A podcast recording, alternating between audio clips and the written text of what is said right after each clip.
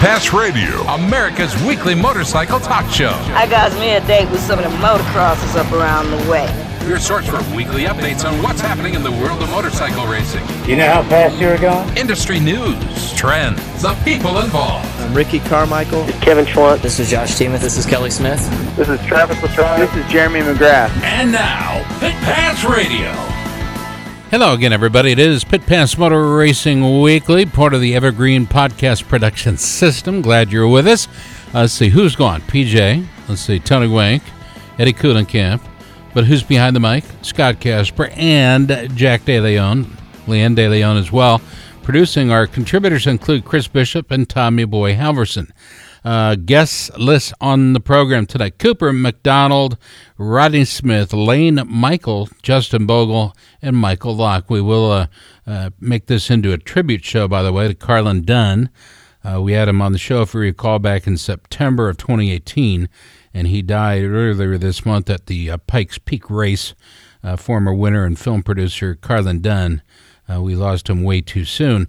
And since the Pikes Peak folks have been uh, reticent about uh, continuing uh, motorcycle racing during the Pikes Peak event. So we'll be talking a little bit about that on this program in weeks to come. Will they or won't they? There's only been what four or five deaths uh, in uh, many many years uh, since um, that has included that event has included motorcycle racing. We'll talk about that and and perhaps get some more of the news from outside and from various uh, types of racing. We will tell you that Ryan Villopoto won the All Star race, the 125 All Star race at Washougal, and uh, you know that that Washougal National always tough.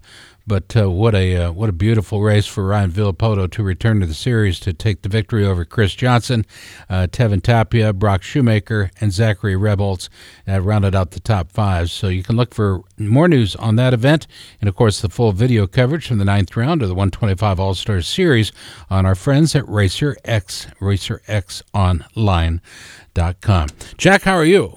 I got to believe you're doing okay. Oh, let me try that. Yeah, that works. That was much better. Yeah, I'm doing well, sir. How are you? I'm good. I want to thank uh, the doctors, uh, both at the hospitals here, but over the last four weeks, I've been uh, kind of suffering through some uh, some oral issues that turned into uh, blood disease and poisoning. And I was rushed to University of Iowa hospitals, where the good docs and nurses took care of me over there. And apparently, it was pretty close. I don't know what that means. Did I not get my parking lot stamp uh, sticker stamped or what? I don't know what that means, but they took care of me for over a week and brought me back, and uh, it was an amazing time. So, had a trach in, never had one of those. A lot of first time things mm-hmm. in Iowa City, but it was great to um, see all the family and friends. My buddies from uh, the Delta fraternity came over. A lot of young guys came over and listened to an old man reminisce about his days in the fraternity life, and uh, we had fun there.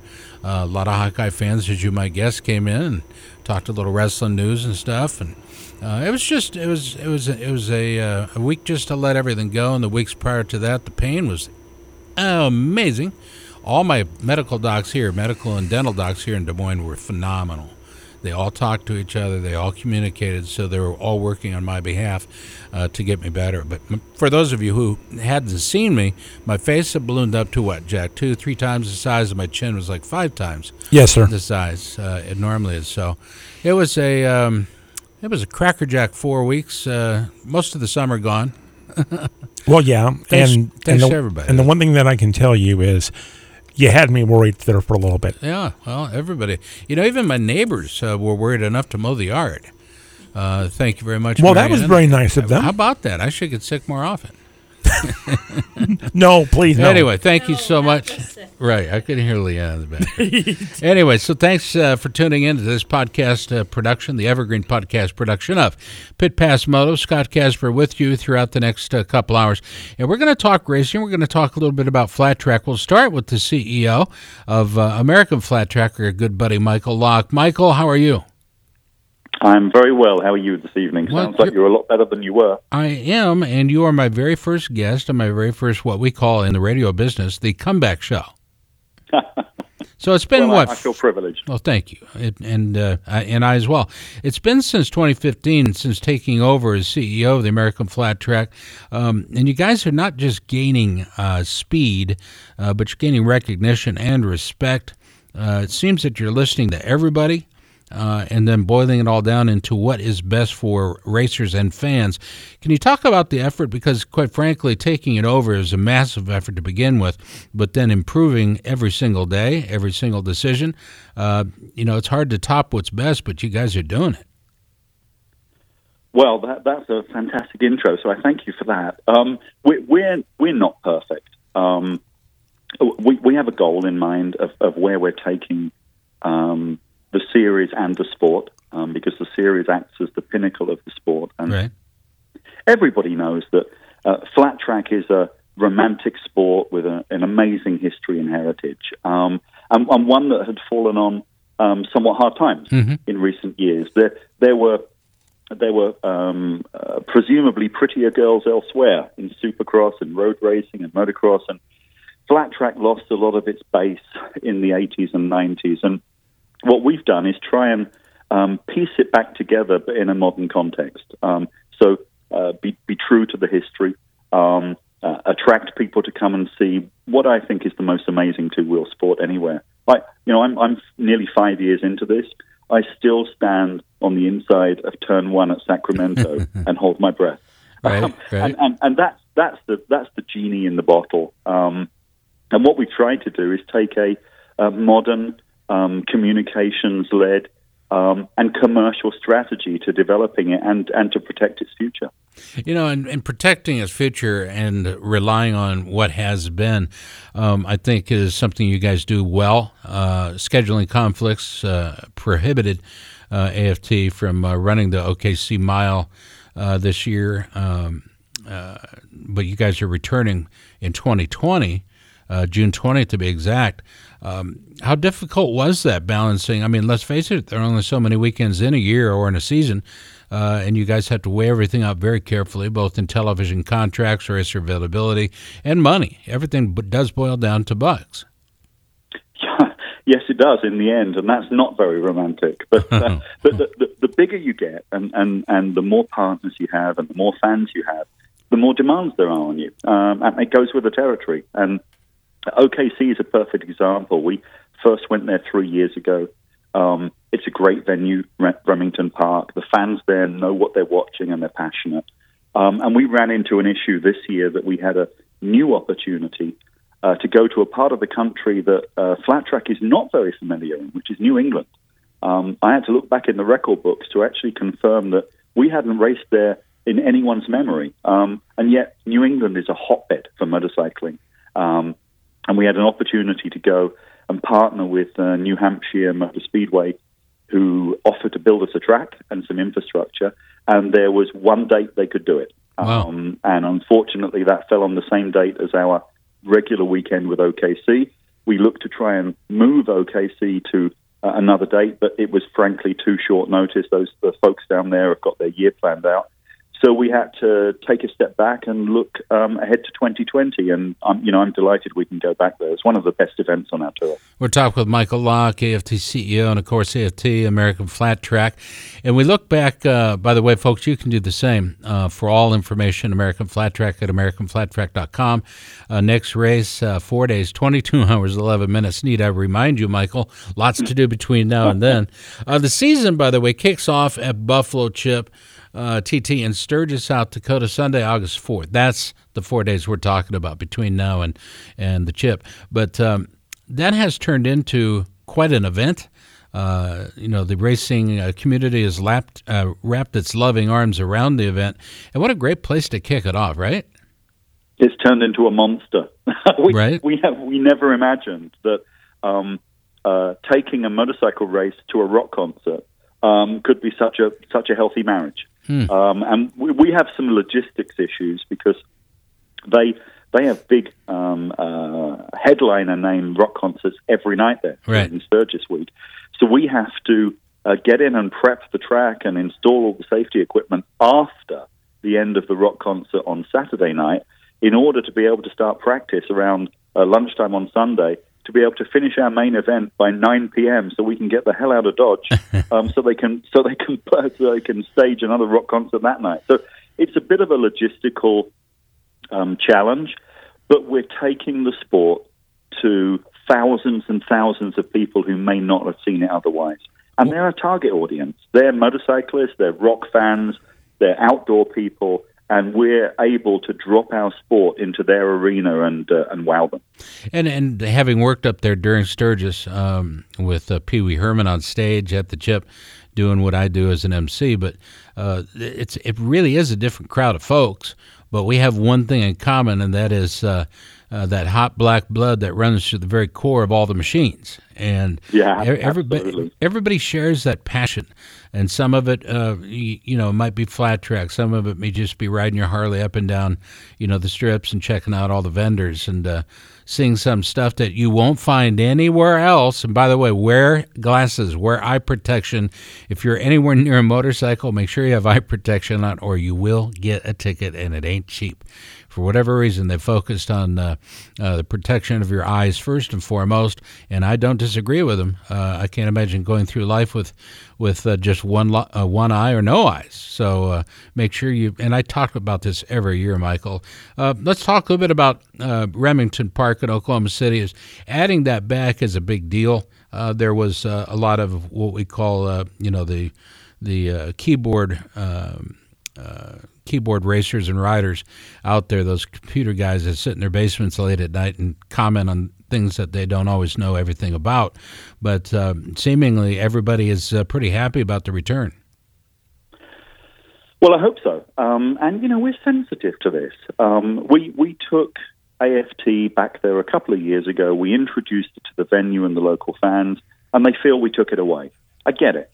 Um, uh, that's not the intention, and we, we have to juggle many balls to keep this show on the road. Um, and it wasn't that we didn't want to go there; it's that we couldn't fit it in. Right. And um, so we're delighted to be back there next year. We hope everybody turns out and cheers on their favorite racers, um, and that we have a great event for the long term. I'm, I'm sure we will.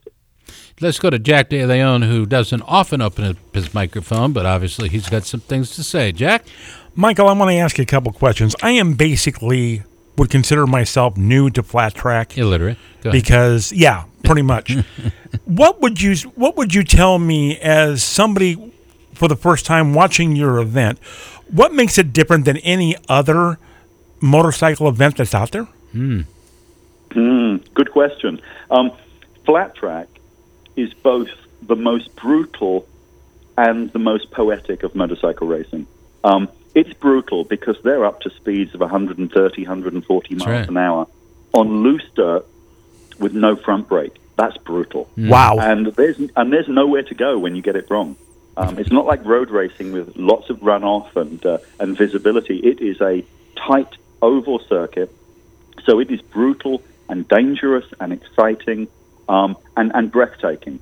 On the other hand, uh, I referenced Sacramento on, on turn one. Uh, it's my favorite place in flat track because I watch those racers go from uh, flat out straight line speed into turning the bikes with body English and throttle control three or four wide, an inch apart at those speeds, Amazing. and perfectly complete the corner like ballet dancers. There is nothing else like it. And when they're sliding in unison, you know, when they go around those corners, it, it is it- it's while it's controlled chaos. You know, you can't control dirt conditions. You can't always control what the other riders are doing. But when it's uh, when they're paired up or tripled up, it is a pretty thing to see. And, and you mentioned ballet; it is absolutely that. Michael Locke, our guest, CEO, American Flat Track. Uh, let's go back to Jack. Jack. Mike, do you just strictly run on dirt or do you run on concrete as well if you come up to a track? We uh, we have 18 rounds in the series. Okay. Um, and uh, I would describe 17 of them as being some form of dirt or other. We have crushed limestone. We have uh, clay. My God, we have clay of four or five different types. We have gravel, pea gravel at Right. the famous Lima circuit. We have all manners of different types of dirt surfaces. And then we have one, which is the season opener, uh, which this year at uh, Daytona, at the Daytona International Speedway, we changed it up. And three quarters of the track is dirt, and one quarter of the track is the banking of the Daytona road race circuit. So it's um, it's hardtop. Uh, so the riders not only have two surfaces, but they have two surfaces in one track, and have to manage the transitions. I like that idea though because um, you know a lot of a lot of folks believe that you know there's some types of car racing, automobile racing, where it's pretty much just uh, one guy gets in the front, follow the leader for 25 laps. Not like that. Not like that in flat track. Uh, and you then mix it up with surface uh, surface change, surface uh, inconsistencies, as it will, as it were. Some racers are, are better on different types of surfaces. Agree or disagree? Oh no, absolutely, and I think the, the guys would admit it themselves. It's, it's another reason why flat track is somewhat unique. Uh, you know, you get to the end of the season and you're the champion. Um, you've had to be the champion over 18 rounds with everything thrown at you. Wow. Not only is the not only is the dirt different at every track, the dirt's different at different times in the day on Right. the same track. Right. Um, you know, 95 degrees and the sun beating down on it at 4 p.m. is fundamentally different to after dark and the dew point rising at 9 p.m. for the mains. And, and so you've got to be a wizard, uh, not only on the bike, but also in, in the pit. Uh, your crew have got to absolutely know what they're doing with tire pressures, uh, with suspension settings, with uh, ignition advance, with everything. You've got to be able to fine tune that bike for conditions that may not last 30 minutes. Jack, you're up next. Michael, is flat track just an American thing or is it international? Well, it's born here, um, and I think it's the only form of professional motorcycle racing that you can say is truly born in the USA. Um, so that makes it unique. But in recent years, we've seen it um, springing up around the world. You know, the world's becoming a much smaller place. It is. particularly since the onset of the internet. And we live stream every race, uh, not only the main events. We live stream the whole day on fanschoice.tv, and you can set up all the way around the world. What a what can watch, amazing uh, partnership, American- by the way. It, re- it really is, and it's been one of the primary drivers of our growth over the last four years. Um, we're very thankful to be part of the project together with uh, NASCAR and IMSA to bring live streaming to uh, audiences around the world. And we're seeing um, amazing things happen. So, if I were to tell you that on social media, on Facebook, let's say Facebook, uh, where we have nearly 900,000 followers Wow. um, our number one country in the world for followers is India. Really? Our number two country, yeah, our number two country in the world is the USA. Our number three country in the world is Thailand. Now, It's see, an amazing world we live in. my my other show when when they gave it when they gave us initially the numbers uh, of our other show the uh, the old takedown show and they said our our largest number of listeners online was India I went back and I and I fact checked I was shocked. I had no idea how big amateur wrestling was in India with especially when all the wrestlers over there had the last name of Kumar. You know, even the coaches. But and they're none of them are related. But it was just uh, amazing. But, but it's a, it's a rather diverse and large population that are scrambling for entertainment, and in this case, motorcycle racing is perfect for these guys. Maybe not Yeah, Gandhi. no, I mean, ab- ab- ab- no, ab- absolutely. And and you know there there are countries like India that we would consider to be what we'd call developing economies. right. which I think is modern speak for the third world. But but you look at a country like India that has over one billion people, and it is a developing economy. Sure. There's a lot of poor people there and infrastructure issues. But you know what else there is there? A very very good wireless infrastructure and millions of young men and women who ride motorcycles. Um, and they're smart, they're well educated, so they seek it out, and we've been a massive beneficiary of that.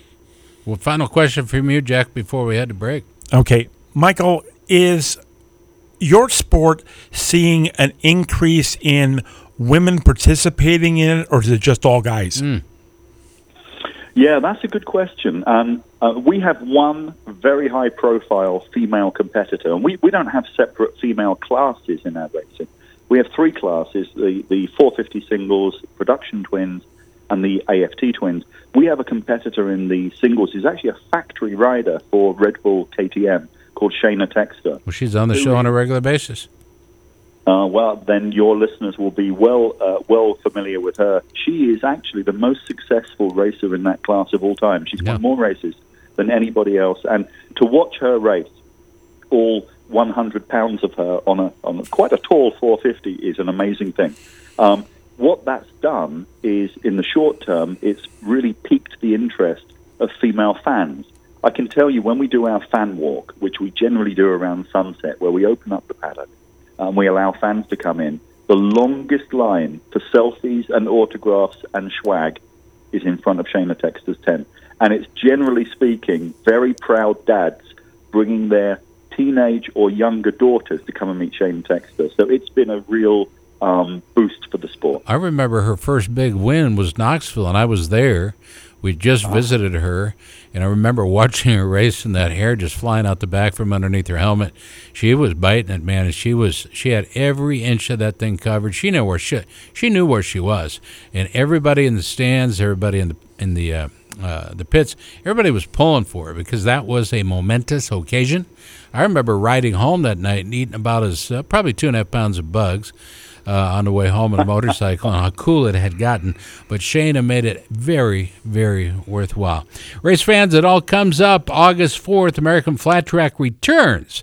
That on the uh, heels of the big contract that was signed, returning it, of course, to Remington Park in Oklahoma City, Oklahoma for the 2020 season.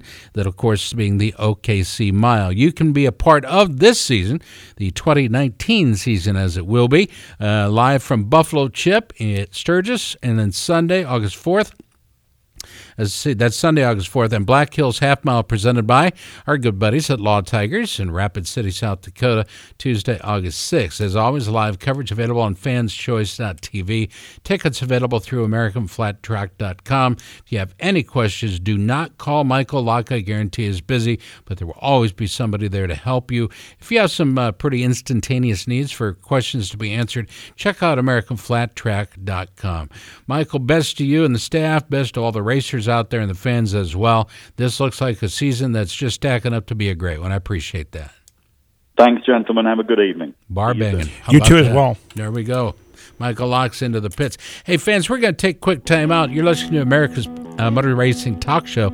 It's Pit Pass Motor Racing Weekly, part of the Evergreen Podcast System, and that includes a diverse and dynamically curated blend of created programs with a wide range of lifestyle programming.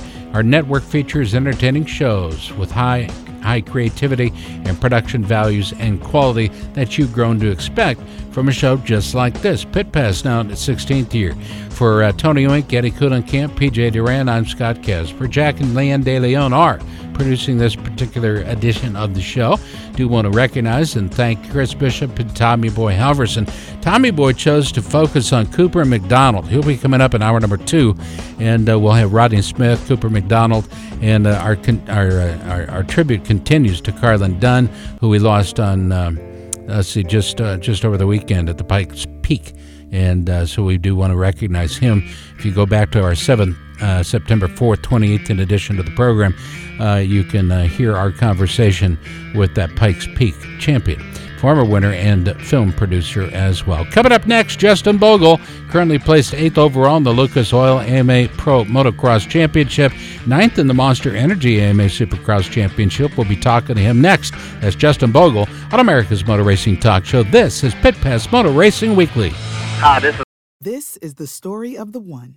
As head of maintenance at a concert hall, he knows the show must always go on. That's why he works behind the scenes, ensuring every light is working, the HVAC is humming, and his facility shines. With Grainger's supplies and solutions for every challenge he faces, plus 24 7 customer support, his venue never misses a beat. Call quickgranger.com or just stop by. Granger, for the ones who get it done.